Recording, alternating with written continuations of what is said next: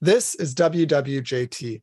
In this episode, what we're going to be doing is talking to Wyatt Graham, who's the executive director of the Gospel Coalition Canada, about how the Bible informs us on moral decisions, not just the New Testament, but the Old Testament too. It informs us to make decisions about how to use tech, but that doesn't mean that we can go and tell everybody the Christian approach to using tech is the way that we do it. We should not be binding other people's consciences to the opinions that we hold.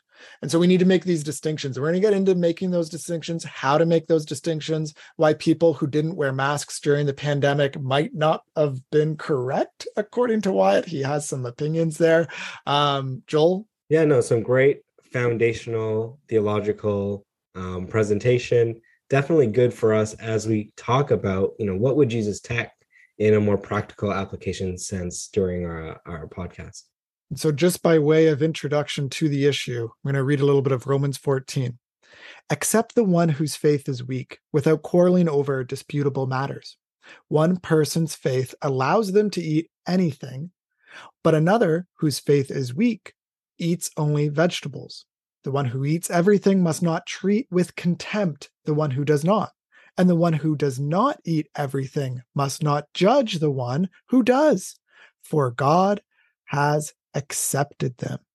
Who are you to judge someone else's servant?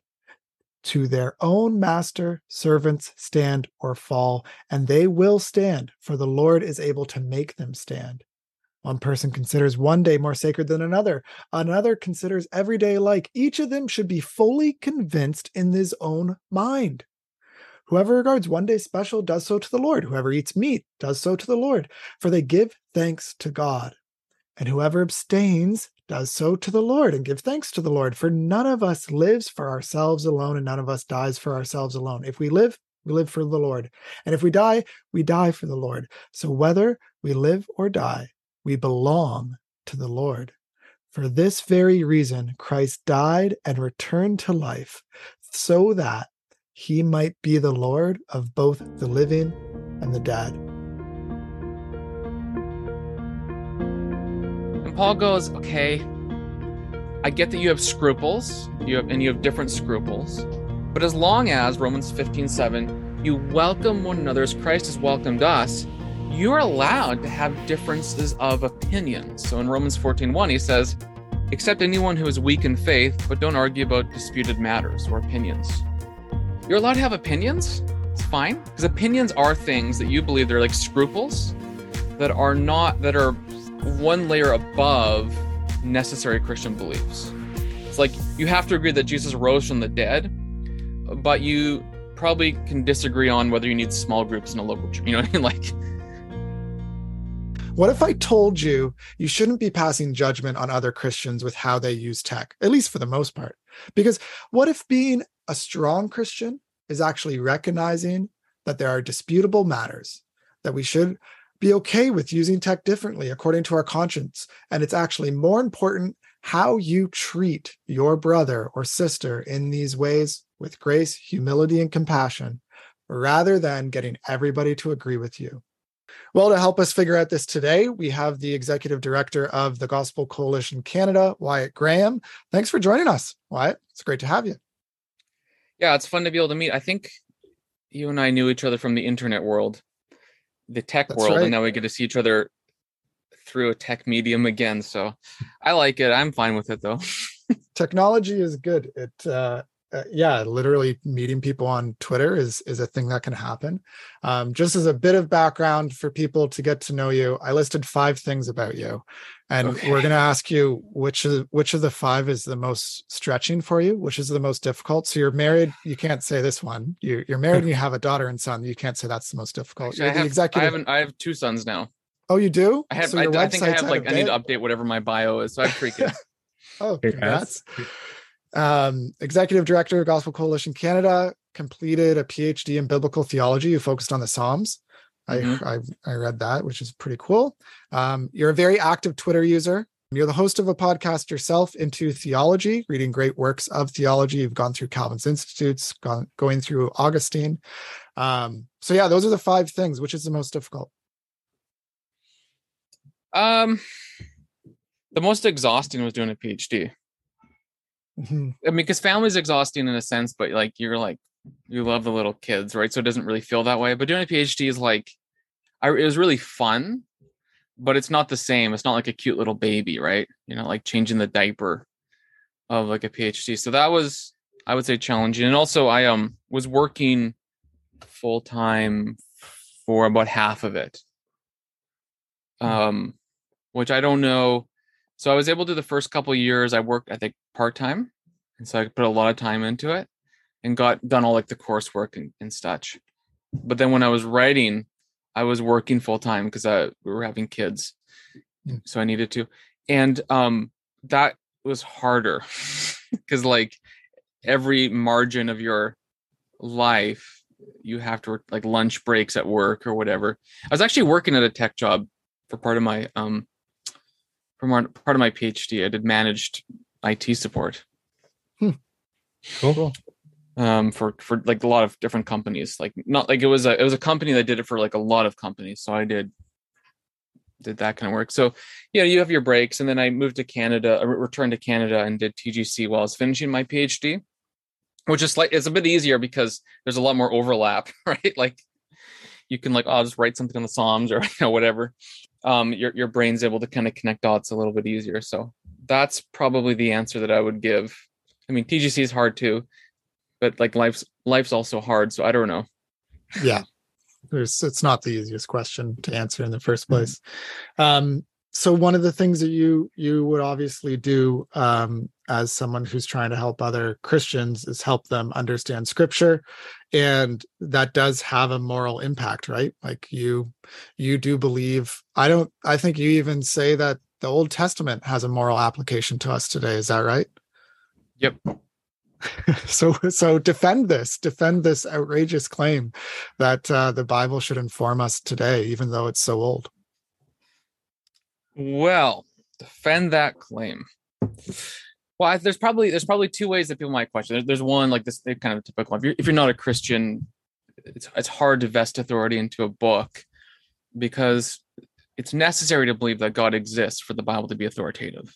But, but sometimes people talk about like authority or inspiration or inerrancy or whatever words, special words they want to use um, with lots of syllables. They I find people kind of go about this way. They're almost trying to prove like they're like these building blocks, like something like building like a Lego.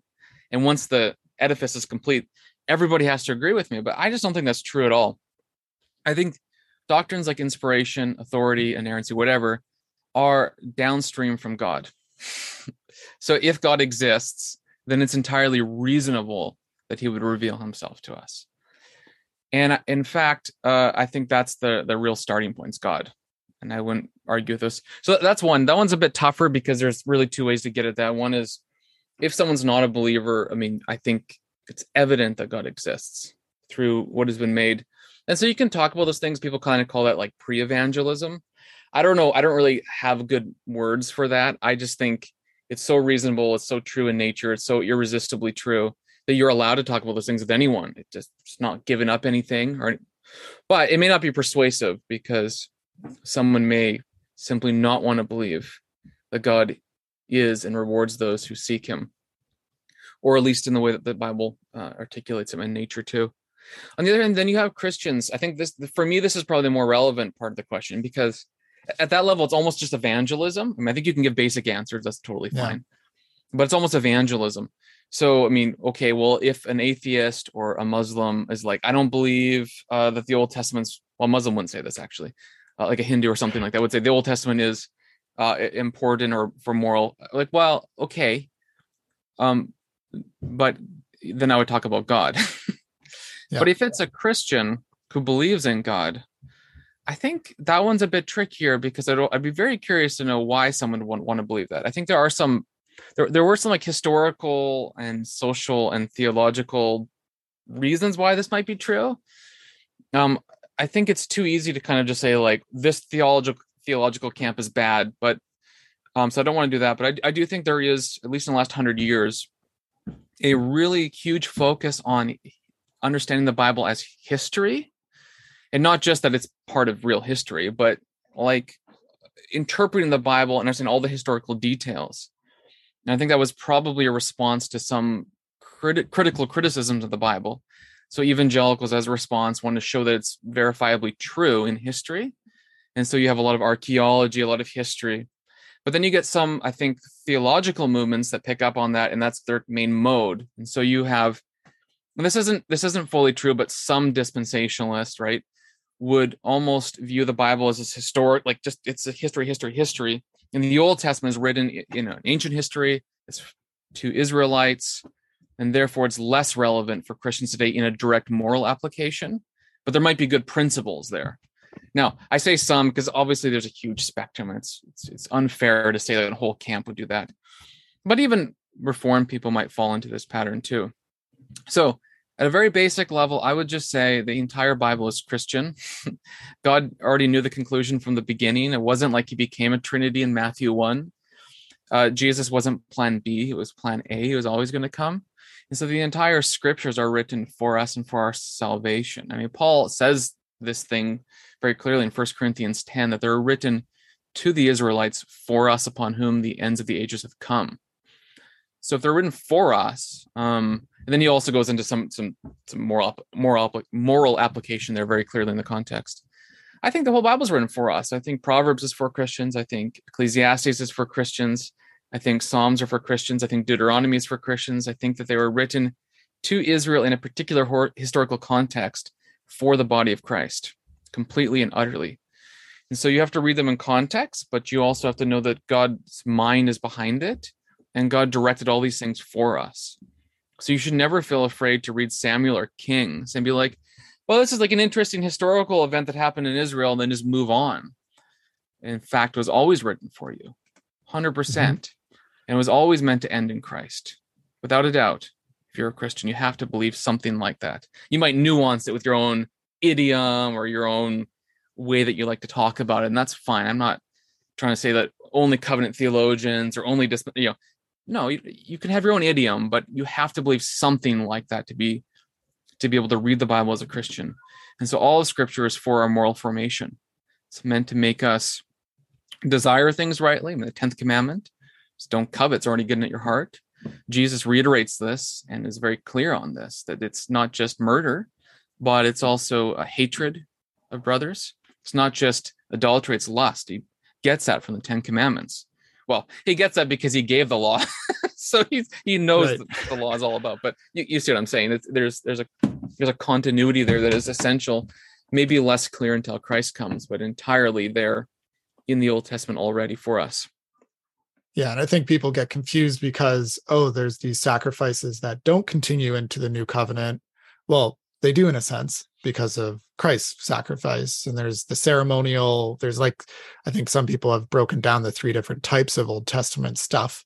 And then they they the moral stuff still applies today. It was I don't know if that was John Calvin who who came up with those three different there's the moral, the ceremonial, and then one other type but yeah, there's the moral stuff still applies today. We just have some clarity in the New Testament, is kind of how I've thought about it. Yeah, um, the distinctions earlier than Calvin, uh, the threefold distinctions ceremonial, um, civil, and moral. Now, the complaint about that is like, well, the Bible doesn't obviously split into that. And it, literally everybody knows that who made those categories. They were just saying it's really useful to have words to say, oh, these things are more about the ceremony, like the sacrifices, we'll call them ceremonial. They were never saying there was these hard line distinctions or these things are really really helpful for israel's administration as, as a governing nation. So these are more civil in nature. Um, it's not the case that those are there's no such thing as a moral overlap in those categories. Like that's just that's sort of a later reflection on what people assumed that people meant by those categories which is just not true historically. Everyone knew that. In fact hmm. franciscus junius was asked to write for the netherlands the, the um, the, the government there basically said got rid of Spain as an overlord and said, "How do we run a nation?" And then they asked Junius, "Hey, can you help us think through the law of Moses relates?" And throughout that, he's like, "Sure," uh, but throughout that, he's always showing how these these three categories are porous and open and overlap, and it's just it's just like it's like a t- it's a way to teach. And mm-hmm. certainly, if you think like as you noted, a lot of the sacrifice and ceremonies or killing a sheep or whatever don't happen anymore. Well, why? Because there were ceremonies or signs that were meant to prepare you and give you the theologic, the theological logic, to understand what Christ came to do uh, why he lived the way that he did, why he died the way that he did, and why he rose the way that he did. The point of Leviticus and all the detailed sacrifices articulated there is to give you the framework, the moral framework to understand sacrifice and redemption. That's why it's there. Yes, it was to Israel, and they did do that historically, but it was always for us to make sense of Christ. If you read Leviticus, apart from the entirely Christocentric focus of that book, it's like interesting history, but it's not it's not written for you for interesting history because hmm. it's written for us upon whom the ends upon whom the ends of the ages have come to understand the structure of reality to make sense of why Christ had to die and sac- be sacrificed for our sins. Um, so I think that's really important. I think you talk about some of the civil stuff. Yeah, there are certain things that are written, written for um, uh, for Israel in their time that makes sense for them. The one that I remember, and I always remember it, but it's like it's like it's not inappropriate because it's in the Bible, but it's kind of like an awkward one. It's in Deuteronomy when uh, military goes out for war. Um, uh, one of the uh, the laws there is if if, if you have an, a nighttime emission, like you've got to like clean cleanse your, cleanse yourself first. It's funny. I always remember that one because it's so weird um, for our standards. But yeah. my point is, well, that's no longer directly applicable as a law code over us. Not least of which because we're not the nation of Israel, but also because the cleanliness laws have been transfigured by Christ, and all things have been made clean. Um, so you can think of Acts 10, I think it's Acts 10 when the the blanket comes down with the four corners and all the animals are on it, and Peter gets mm-hmm. told over and over all things have been made clean. Um, so those purity laws have been fulfilled and summed up in Christ, who is the spotless Lamb of God, who died for us and for our salvation. So there's things like that where you have to be really careful with the Mosaic law that you're not interpreting it as if we are still a nation called Israel who lived like, like whatever 3000 years ago. But to understand it as written for us upon whom the ends of the ages have come as the body of christ post the nation post nation of israel. Yeah i hmm. think it's good context to have. I mean an interesting anecdote is growing up uh, an uncle at the church i went to was saying like hey you shouldn't shave the sides of your head.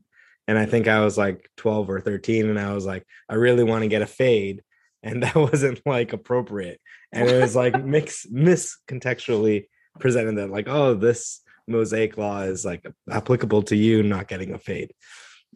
So yeah it's, it's definitely good context to have. Obviously i wish i had it when i was younger and didn't have to learn that kind of as i went to high school and university. Yeah i mean there's i mean if you if you read the law in the direct way as if you're an Israelite 3,000 years ago, and as if Christ had not yet come and fulfilled and uh, was the end of the law, then you would read it in weird and odd ways. Like, for example, like you, things that are repeated in the Torah. Well, three times in the Torah, you have this command don't boil a kid goat in its mother's milk. So, conceivably, that's very important because it's repeated over and over. Or, for example, you have instructions of how to build an altar but there's actually three different sets of instructions. One's a dirt one, if I remember right. One's a stone one, and then I think one has metal, uh, like gold on it, like the altar. So you're like, which altar do I make? So I think you have to read the Torah, the Gen- so Genesis, um, Exodus, Leviticus, Numbers, and Deuteronomy, which people call the Torah, all five of those books, within a context that they're not meant to be uh, inclusive of every possible law or regulation or restriction that Israelites had, but rather they are the ones that are in, that Moses included. Well, God was the author, really. That God included to teach us what how, how we should live, divine wisdom, how we should think about Christ. It is a selection of a near infinite set of possible things that could have been included that were most salient and relevant and important for the uh, as, as as encapsulated so originally to the israelites then for us later on. So i think you know you can kind of see that where people count up the laws and there, there has to be more.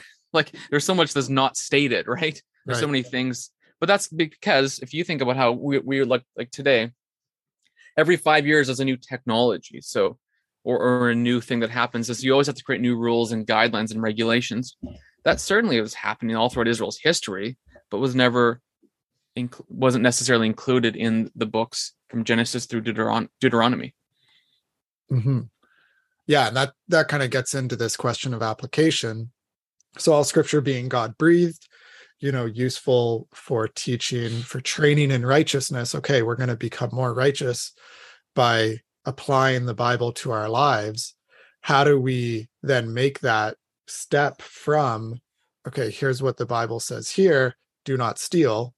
Okay, I probably shouldn't go into someone else's iphone and hack their iphone and steal their data you know steal steal identity because that stealing that that hacking you know that's taking advantage of someone else's digital property but that that applies right? That's a kind of a clear connection. Sometimes it's more difficult to make those connections between what the bible says and then you try to take okay here's the principle behind it and then here's how we apply it today.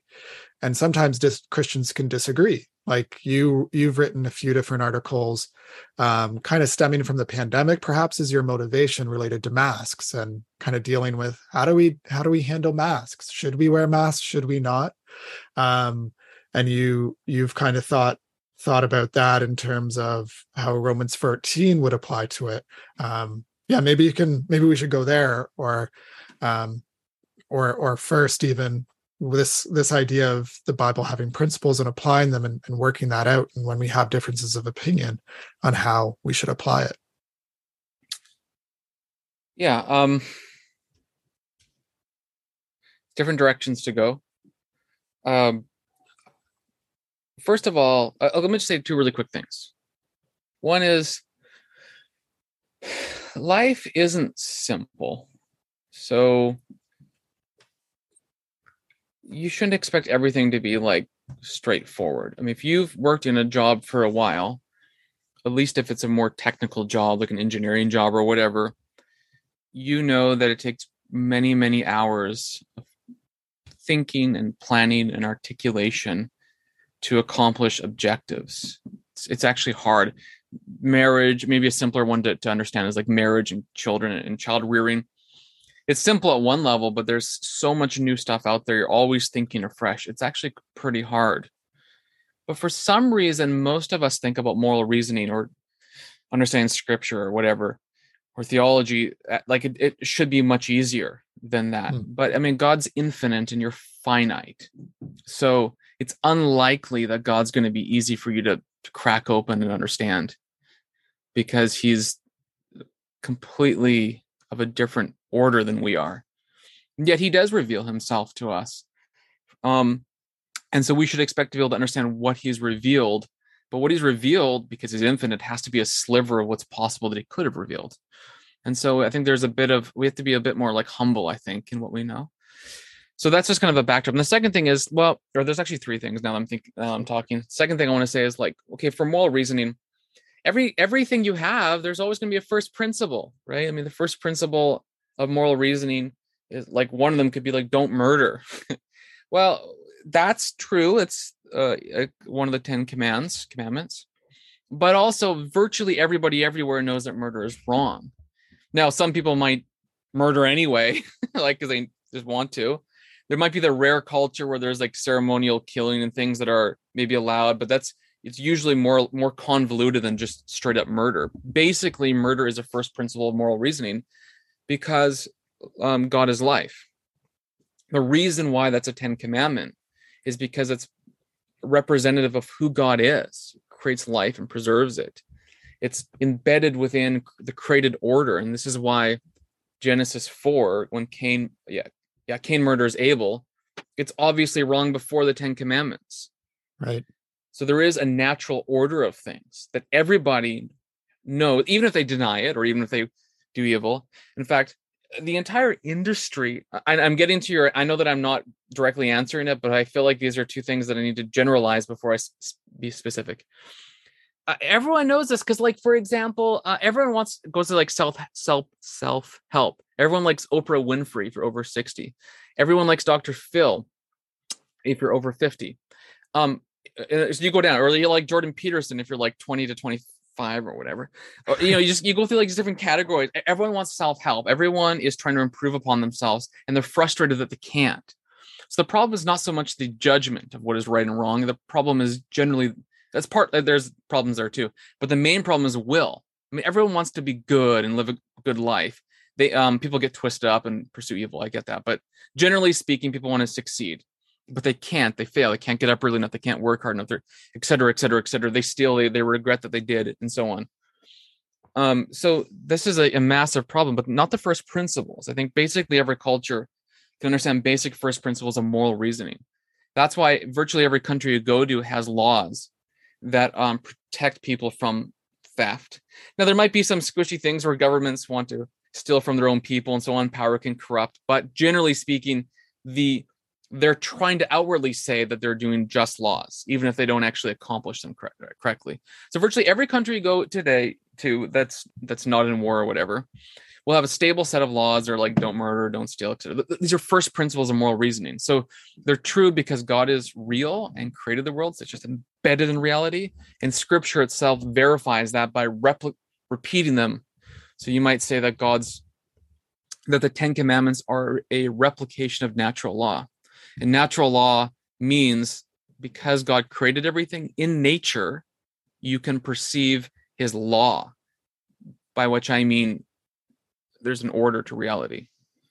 And so I think when you come to, deeper questions, things of like sexuality and so on, that we're debating right now, you, you can kind of see why there's a, bun- a bunch of tension where people will say, well, inwardly, I feel like I can express myself by certain feelings of gender and sexuality where even non-believers a lot of times are just like this is too weird you know? Or for example my guess would be like if you if you're coming out of like i'm just i don't know this you're coming out of like a country like um let's just say uh iraq just gonna make just random kind of random. You're gonna you're gonna be in a culture where you come here and you you find the gender expression conversation really odd probably. I don't know if that's true i'm just i'm just get i'm just gonna extrapolate okay so there's some some general principles there so it should be hard. And uh, there are first principles. Okay. So when you come to passages in the Bible, like Romans 14, 1 Corinthians 10, 1 Corinthians 8, I think you see Paul understanding this. He knows it's hard. or like if you read, if you read him in 1 Corinthians 8, 9, and 10, or in Romans 14 and 15, like he gets that there's a lot going on. And he doesn't seem to make it easy, right? He doesn't just say, one rule, everyone follow it, boom, submit. Right. He, he actually seems to say it's going to be real tough. There's going to be weaker, stronger people. There's going to be people whose consciences feel bound, people whose consciences feel free. There are, we still need to welcome one another. Sometimes you may have to suppress your freedom for the sake of other people. And there's going to be just, there's going to be problems. Like he does, he totally admits it. But I think secondly, he also has certain first principles that are just universally true that you can discern. Um, so I think in first, I think in Romans 14 23, one verse, let me double check that's the right verse actually. Look at my Bible. Um see that was the wrong verse. 14 17 is what I was thinking of. Romans 14 17 is, is a key verse, I think, in this idea of weaker, stronger brother, conscience, and so on, to tell you what is the first what is the most important thing? And then what's maybe a secondary principle that is like an application of it that you know you might have different views on and that's okay. Like you're allowed mm-hmm. to disagree up here but you're not allowed to disagree down here. It's like you have to agree that jesus rose from the dead but you probably can disagree on whether you need small groups in a local you know like um so i think romans 14 17 is kind of the interpretive key that paul provides to help the Roman believers know what is essential and what is a secondary but important issue. By the way, a secondary issue is never unimportant. It's like you might mm-hmm. say pedo and credo baptism are secondary, like to the gospel, but that doesn't mean unimportant. I think for whatever reason, or, and sometimes I hear people talk like that. Like you can have secondary and third level issues that are vital and hugely important. Like if you're going to get married, you should marry someone who on baptism has the same ish, same position as you, or else that secondary issue will become very important to your marriage. anyway, so the, the, the presenting problem in Rome seems to be that there are different festivals and food and drinks that people are celebrating using and having. Don't know exactly the context, but it could be Jewish festivals and so on, and kosher eating, possibly. But whatever it is, that, that's the issue. And Paul says, okay, look, you're allowed to have different opinions, like in Romans 14 1. But like Romans 15 7 says, you need to welcome one another as Christ did, despite these different opinions. So here's an interpretive key. He says in Romans 14 17, for the kingdom of God is not eating and drinking, but righteousness, peace, and joy in the Holy Spirit. Meaning, the kingdom of God is not these two items, eating and drinking. So basically, the outward, external things you do in life, like sleeping at night, sleeping at nighttime, is not the kingdom of God. Not that it's unimportant; it's just not the kingdom of God. So what is? Well, it's righteousness, peace, and joy in the Holy Spirit. So it is the, it's being in the Spirit, spiritual, and having communicated to you righteousness. Uh, so you might think justification, peace, that is maybe peace with God, as Paul said in Romans 5, and joy, which I would take as a characteristic of being justified and having peace with God. So, I mean, maybe you could parse this out slightly differently. Maybe even Paul's, maybe I'm overinterpreting Paul just being a bit more generic, and that's fine too. You don't have to go as far as I do yeah. there. But the point is, whatever the kingdom of God is, it is in spirit. Okay.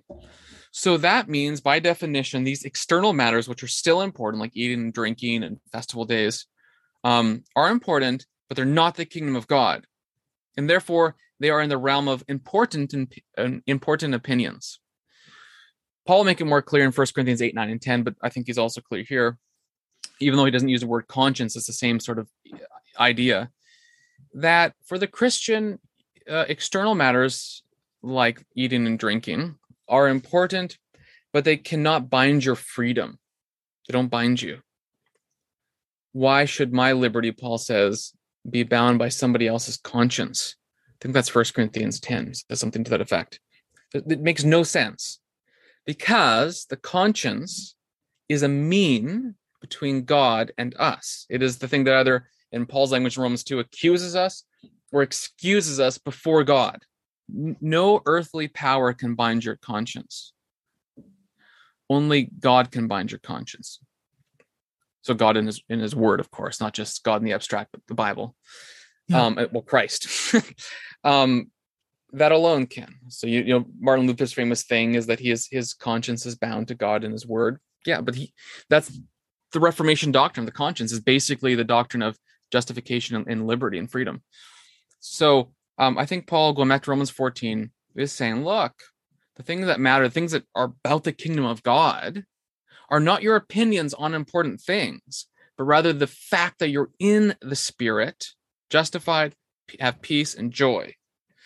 And therefore, the things outside of that, in the realm of non spiritual things, that's the wrong way to put it because at one level, everything's spiritual, but you get what I'm trying to say here just for the yeah, conversation. Yeah mm-hmm. Things like eating at McDonald's or you know things that like um uh you know kosher meats and so on those are not those don't affect your standing before god your conscience is completely free the opinions right. don't matter so you're free even in first corinthians when they're sacrificing sacrificing meat to other idols and then they're selling that yes. meat it's like well that doesn't that's that's not on you if you're eating that meat. That's like that's that's what they did with it but to you it's just meat because those idols aren't real. Don't worry about it. You just shouldn't you shouldn't feel accused because you're eating that meat. 100% and it both in i think you're doing first corinthians 10 but 8's kind of relevant too. Um first corinthians first corinthians 10 and romans 14 both also argue the same thing. If you know your freedom you for the sake of love for the sake of the kingdom of god can deprive yourself of freedoms like eating and drinking and special days for the sake of another person. Not because you are not free, but because you love others, because you want to welcome them. 1 Corinthians 8. So then, about eating food sacrificed to idols. We know that an idol is nothing at all in the world, and that there is no God but one. But not everyone possesses this knowledge. Some people are still so accustomed to idols that when they eat sacrificial food, they think of it as having been sacrificed to a god, and since their conscience is weak, it is defiled. But food does not bring us near to God. We are no worse if we do not eat and no better if we do. Be careful, however, that the exercise of your rights does not become a stumbling block to the weak.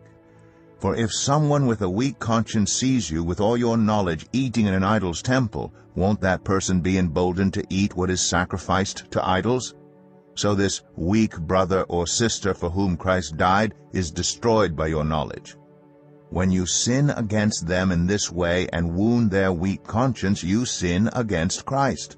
Therefore, if what I eat causes my brother or sister to fall into sin, I will never eat meat again, so that I will not cause them to fall. so this, you know, going to like some of the pandemic stuff more directly, um, there's no sense in which wearing a mask or not wearing a mask can bind your conscience. It's just not possible because it doesn't affect your salvation before God and your free justification there might be a, a sort of civil sense of well, we have civil freedoms that are given to us in the charter of rights rights and freedoms and in a sense that your because of those charter rights your freedoms are impinged upon are impinged upon. 100% yeah i'm not denying that but i'm creating the category the biblical category of freedom we've we've we've alighted these two throughout the last two years. The biblical category of freedom and conscience and and so on is between you and god primarily. So your conscience before God, your religious conscience, maybe to make it simple, I know that's like a weird way to put it, cannot be bound by anything on earth, whether masks or whether uh, speed limits or attendance restrictions and so on. But obviously, your rights and freedoms given to you by the civil government can be impinged. Of course, they can infringed upon. Impinged, right. that was the wrong word. Infringed upon. Of course, they can be. Yeah, yeah. 100%. So challenge court, all that kind of stuff. As a, as, a, as a citizen of Canada, you can protest, resist, become an MPP, um, whatever you want. All that kind of stuff's great. But that's a different category. And everyone, uh, see, not everyone, that's an overstatement. I've noticed that people mix those categories together and forgot, therefore, the reform doctrine of the conscience, which is basically the same thing as the Reformed doctrine of justification. That right. to me is a huge problem and I think tying it together. So when I was working on my MDiv, I did some work like just a paper on John Calvin and this idea of freedom. He John Calvin says this uh, about Christian liberty: it's a matter of primary necessity. It forms a proper appendix to justification. Um, and it's like what? Like it's right there next to justification, and it, yeah. and it has that, that strong connection. Chapter nineteen. Uh, yeah, it's hard for me to read Roman numerals, but I think you got it right there. yeah, that's you got to read that. That's super important. So you got to read that. You can read him also in book four on similar topics, and you got to read the Freedom of the Christian by Martin Luther to kind of get the the beginnings of what you're like. It's that doctrine is so tied to justification, freedom. The Reformation was almost well, I don't say entirely. That's an overstatement. One of the keys of the Reformation that everybody's forgotten is the freedom of the Christian. And the freedom of the Christian was very specifically the freedom of the conscience before God by faith, whereby God completely justified you and freed you from scruples. Scruples being external matters that are not relevant for your justification before God, uh, but are that were prescribed by the Romanist Church, things like rosary prayers and so on you you could do them if you wanted to but they're not they're no longer necessary for your good standing within the church within the church of god within salvation. They're no longer means by which you might pay penance or means by which you might um, recover from a venial sin or something to that effect. Yeah and i think that's the part that you know some people miss because it's like well don't we want to as christians be moral and be good and and and there's like a pure desire there that I, I respect and appreciate. So I want to encourage people. And even when we're thinking about different technologies, you want people to think well about technology. That's one of the reasons why we're doing this podcast in the first place is to help Christians think about it because it's so prevalent in our culture. And yet we need to make sure we get these two categories of what is matters of righteousness. How are you justified versus these secondary issues on whether or not you use a mask or you use your phone on a Sunday. There's some people who take a digital Sabbath. You know, how do you let your kids watch TV? You know, Like some people feel really guilty about that and they bind their conscience to something like that, right? So there's So- probably three categories that might be helpful. So you Yeah. can have a personal scruple. My kids will never watch TV. That's a scruple. And you say, for me, that's right. You can have a um, a scruple that you want to make public, and you can say, "I wish no no parent let their kids watch TV." That's an opinion that goes beyond a mere personal scruple, but is a public scruple. It's okay. There's a third category. The third category is I'm so scrupulous that I want, I say it's necessary for others to prevent their children from watching TV. So, what you've done, so a personal scruple doesn't matter. A scruple Yeah. that you make public is Romans 14, but a scruple you make necessary for Christian faithfulness is Galatians. It's another Hmm. gospel. Um, so, or to clarify, You're going to be accursed. it You're could like- be it, so to clarify it could reach there because depends how you say it but if you're saying to be a to be a faithful christian n- your kids can never watch tv like if that's the kind of thing then you're in Yeah. the yeah you're in the galatians territory because you're adding to the gospel you are because remember your conscience is free before god solely and because the father sent the son into the world to die and resurrect for you and then to give you the holy spirit to give you the benefit of the kingdom of God, so that your conscience is therefore right before God entirely, despite all other earthly matters. That, that's it. So if you say, and also you can't watch TV, your children can't watch TV, then you are in the kind of Galatians territory. I don't want to say you've for sure done the, another gospel because there's you might just talk to someone and they've just kind of said things goofy like we want, we want really careful with that Yeah, because right. remember the Galatian teachers were saying we are teachers of God. So probably you'd have to be a, a an official teacher like a pastor or something. Then maybe you're getting really close to Galatians. But if you're just like some guy on the internet tweeting out, okay, you don't have the authority to really do anything. So if you let your kids watch Paw Patrol, you're a terrible parent and you are not a Christian. yeah, but that again, like- that's an opinion. That's still a s- that's a public scruple. That's fine. Right. I right. mean, maybe it's a bad opinion. it's fine. No, it's it's it's interesting because growing up, um, my dad stepped into ministry, and at that time we had like cable TV and everything, and he said, "Okay, we're not going to watch TV. It's a distraction. It's bad, right?"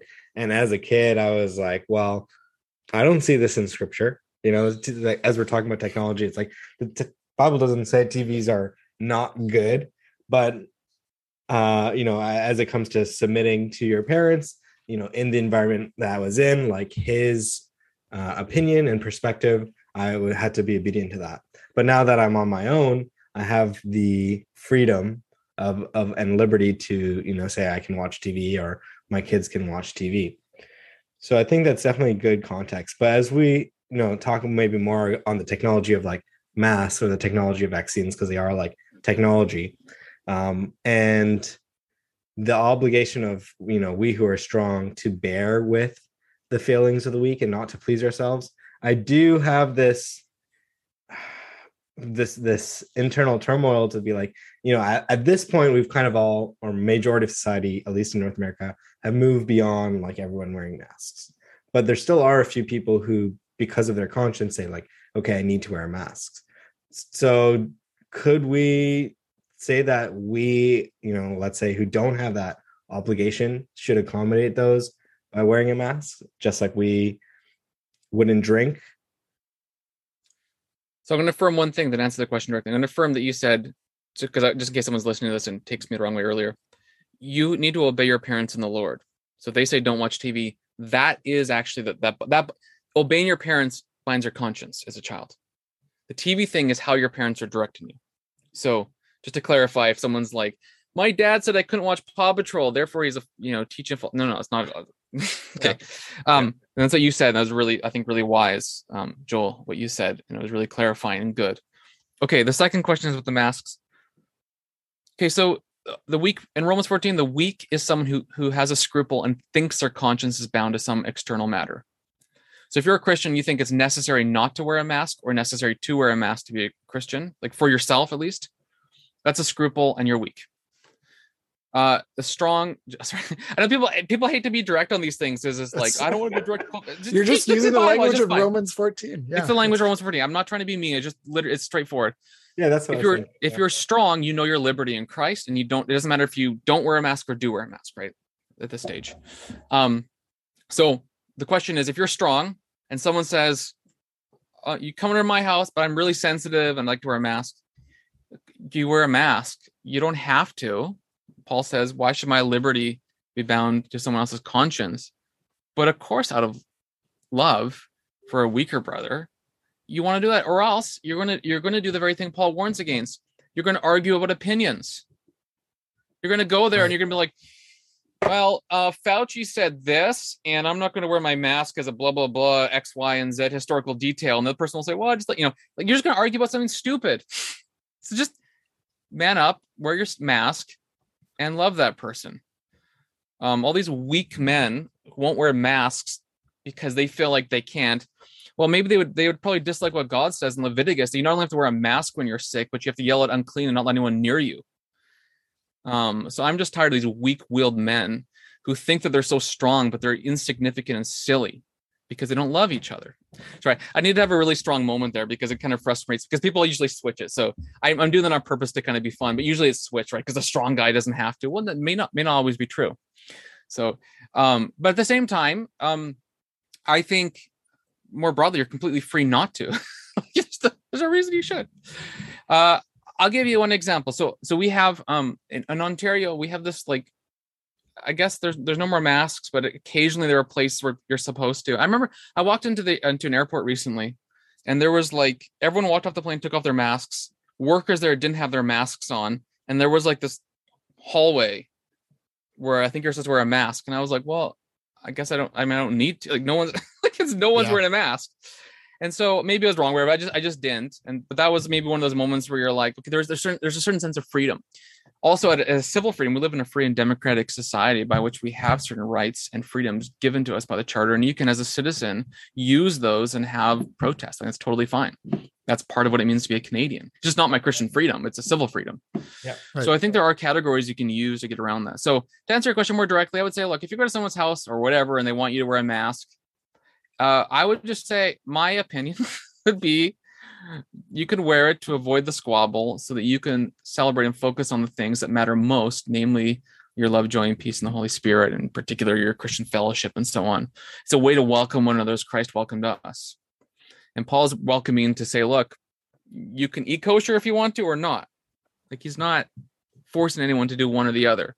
And I think that's a good Christian perspective. You can lay down your rights and freedoms for other. In fact, Paul says that he becomes all things to all people so that he might win some.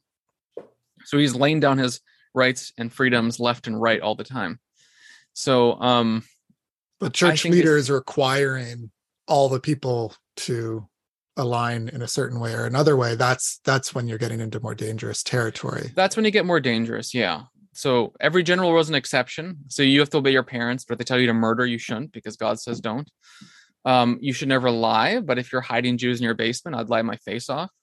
Um, you you know you should never kill except for if you're a state, you have the power of the sword. You know, like so it's, every general rule is an exception. Mhm. And so I would say like uh, the thing that binds your conscience is that you should respect and honor and obey your leaders in the church. But if they tell you, hey, you should um have extramarital sex or something, it's like no, I mean, because their authority is derived from the, the word of God, right? So it's a derived authority. So I think you Mhm. have to be careful with that. If a church requires something, now here's the thing: if you're uh, you, you're both kind of Baptistic, right? I Yeah. think Yeah.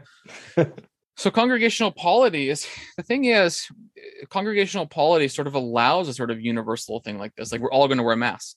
You're a congregation. of course you're allowed to. As you decided on. So it's a bit trickier if you're like have some sort of absolute authority over a congregation and you can just do whatever you want. That's where it's like it's but that's at least in Canada, I can't even if your polity allows it, it's not going to be very common. Like it's mostly there's a huge uh, congr- reciprocal relation, reciprocal relation, relationship with pastors and congregations. Mhm. So yeah, Yeah, and that's i think that's what happened over the pandemic because there's kind of that back and forth of some people wanting this I, there's extremes some people said i won't show up unless everyone wears a mask and everyone's vaccinated and you prove that and then there's people on the other side that if you if everybody is required to wear a mask then i won't even show up and there's all these extremes but a lot of yeah, that's people try a, that's to a weak person who uh, is not dedicated enough to actually go and sacrifice his rights and freedoms.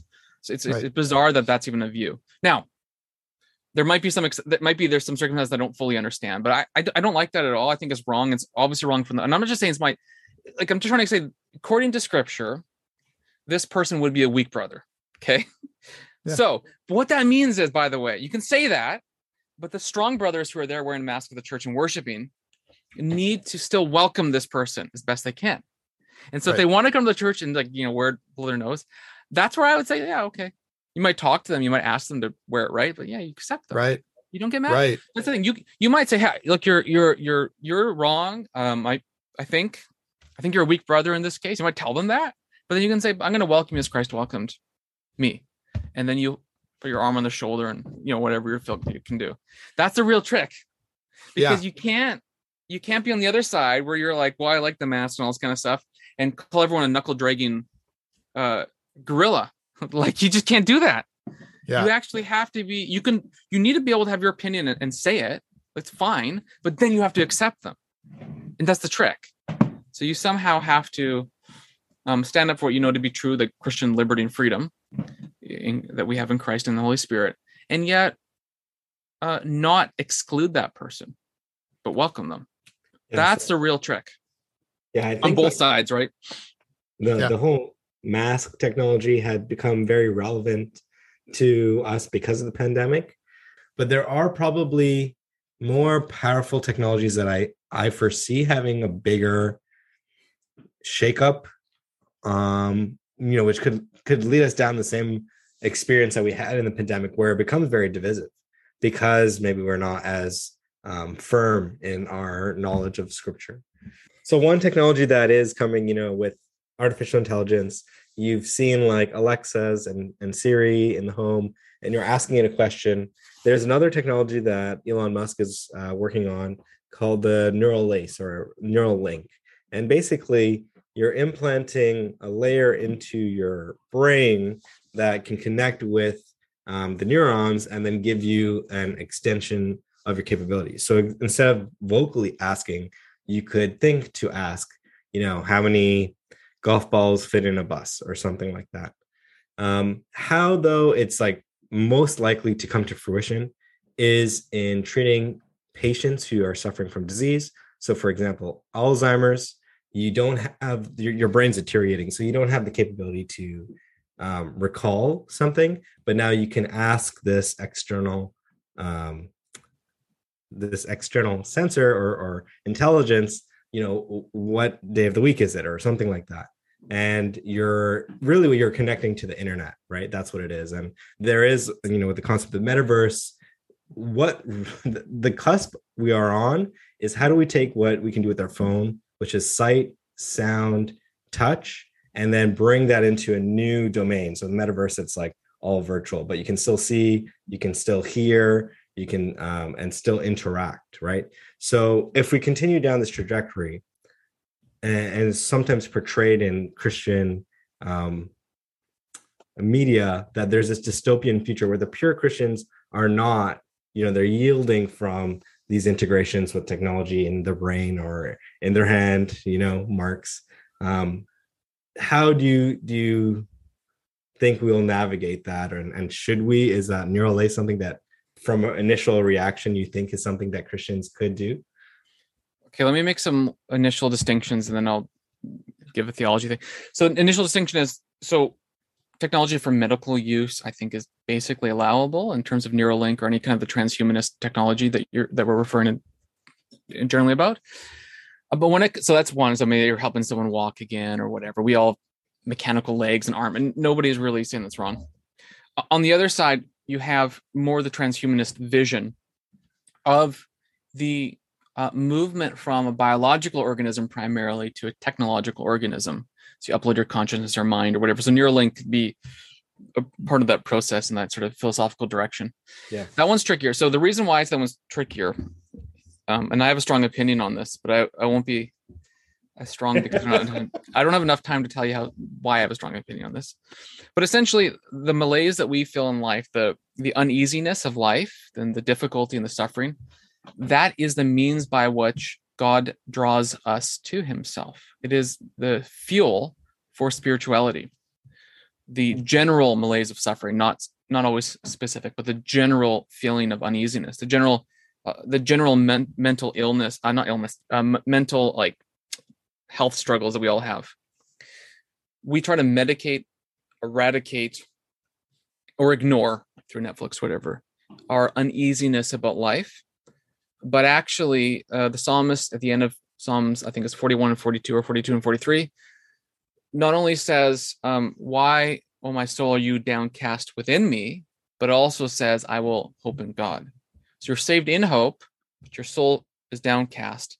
And that's the means by which the psalmist says, as a deer pants for water, so I pant basically for God. That malaise, that general uneasiness of society is a fuel for spirituality. And one reason why that spirituality has been suppressed is because we ignore, medicate, or eradicate pain through technological means. So transhumanism, I think, will be will be bad for us overall if we're able to further eradicate, medicate, and destroy the general uneasiness of life. Secondly, I think we're meant to be um, a, a, a composite of body and soul, of in, immaterial, material, whatever you want. I don't care what language you use. Just we're somehow immaterial because we have consciousness, and we're somehow material mm-hmm. because you have stuff, right? So whatever you want to call it, I call it body and soul. It's old talk. You might call it whatever. And I actually think that the movement to a sort of um, uh, uh, transhumanism into a material or technological mechanism will could dehumanize us and therefore we won't be able to accomplish our particular natural telos purpose in life because our purpose will be redirected by technological ends that are actually created and not received. So we'll create our own ends. We'll say, well, I want to I want to upload my consciousness or I want to be connected to a to Neuralink in order that I could learn 8,000 things to do X, Y, and Z. Well, then we're actually going to create goal technological goals that may, depending on what they are, conflict with natural ends that God has provided. So instead of receiving purpose, we'll actually create further purpose. And that's a big problem in our society already that we are creating our own purpose. We, you find your own purpose in life like you find meaning and you're mm-hmm. you're always looking for it instead of receiving it. Mm-hmm. um, theologically uh, technology is good. It's it's it's common grace. So cain murders abel and immediately god says hey i'm going to give you a mark to protect you and by the way you and your descendants are going to build cities invent music invent metal um, music, metal, cities. There might be something else I'm just not remembering offhand. Genesis 4. And so technology, that the immediate ability of technological advancement to to sort of ameliorate the, the sufferings of, of post-curse world is a gift of God that should be pursued. And therefore, for me, when it comes to technology, whether that's social media or internet or cars or books or manuscript, like whatever you go throughout history, aqueducts. These are good gifts of God in his providential ordering of the world that we should pursue and master and own. And I think no longer is it possible to make the distinction we made like even five years ago that your offline persona and your online persona are somehow bifurcated. They're different people. You used to we uh, you say that positively and negatively. Positively, it's just like something else. It's not really relevant to my life. Or negatively, like why is this person mean on the internet but nice in real life? because actually now we uh, as a society have all decided to interact with reality through technology it's become the new media of communication it's now the medium also of the marketplace when books were written everyone criticized books and said everyone's going to get stupid because yeah. everyone can publish it's all new technology has always done that mm-hmm. so there are deleterious things like it maybe isn't good that i access reality through my phone and i smooth and make everything simple and connected and not difficult because I just view reality through a phone. But at the same time, it is the media of communication and the medium of the public square, and therefore you're you're you can't bifurcate your your your your tangible self and your online self anymore whether that's a negative or positive critique you have to be the same person in both because it is the medium of the public space there's no speakers corner. Well, maybe there is speakers corner in Toronto still. I don't know, but there's no like obvious place for that to happen anymore, especially as we gather more and more into cities, which by definition um, de-neighbor you, so that then um, uh, connections with people are usually around associated interests. So you go to like some cosplay conference and everyone from the city goes there they're not your actual neighbors but that's your community because Mhm. transportation in toronto is, is always 50 it's always 15 minutes right? It's one Yeah. mile away but it's like a half an hour car ride so you take a train or whatever it is. So um i think this is a reality of cities and a reality of technology. So the goal then is to use it really really well and virtuously and that's where the, the, the theology comes in. So self-control for example. Um and i also think self-control isn't just how much you use it that's too brute but it's how you use it. So like for me like just really simple. On twitter you can create lists of things that are really interesting to you so that your feed's not ambushed. You can block and mute things that perturb you so that your affections are under control. And then you can also um like write down 10 quotes and put them on a third party app so that twitter publishes every six hours. And therefore you have interesting things you're sharing with people but you're not always logging in for example. There's just examples that you can do. You can have self-control which i don't people always have a brute force brute force trauma thing it's like self-control is never to use it or self-control is actually mastering it. And that's the key. So don't be mastered by the technological medium. If things frustrate you block and mute them. If things frustrate you you can't have control it means your self-control is infringed upon. And you can say well i'll just have to get better. Well no you won't get better unless you do something. Habit.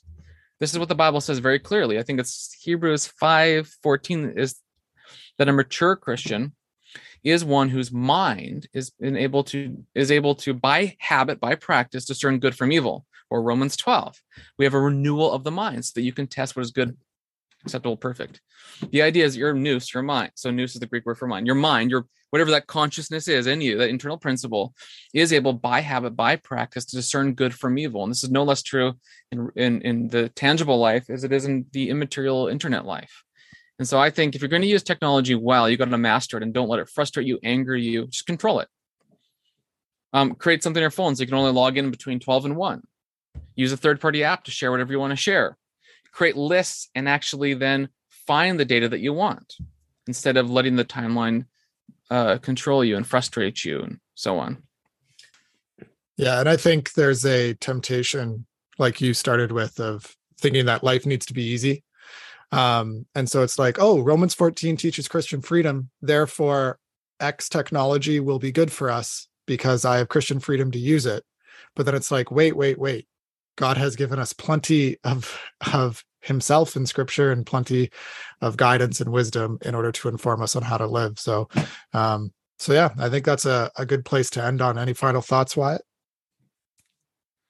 Um, I think in this conversation we talked about a lot of things. I uh the one thing I would say is I use some strong language, but I think in real like to be fun in this podcast, but in real life, self-control is really hard. So when you're talking to someone, even if you're right, be as be kinder than you think you need to be.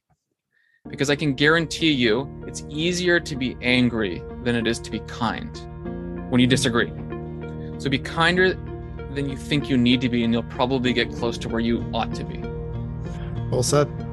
Well, thanks so much for coming on. It's been uh, a joy to uh, talk to you, kind of somewhat meet you. We're going from just writing on Twitter at each other or me commenting on things to, to now the next medium is Zoom. And, and who knows, maybe there will be a Gospel Co- Coalition conference one day where we meet face to face or something like that. But um, I One in hope to. November, come to it. Yeah, no, it's, uh, I got to figure that out with my wife and all that kind of stuff as you Or you can bring her, it's fine. Are. I I would hope that would be fun, but we'll see. We'll see. There might be there might be things in the way. I'm but we'll binding your conscience. You must come. Oh no! There it goes. There it goes. Uh oh. This is this is what we're trying to avoid. All right. Well, thanks so much for listening, and uh this has been WWJT. What would Jesus tech? Thank you. Bye.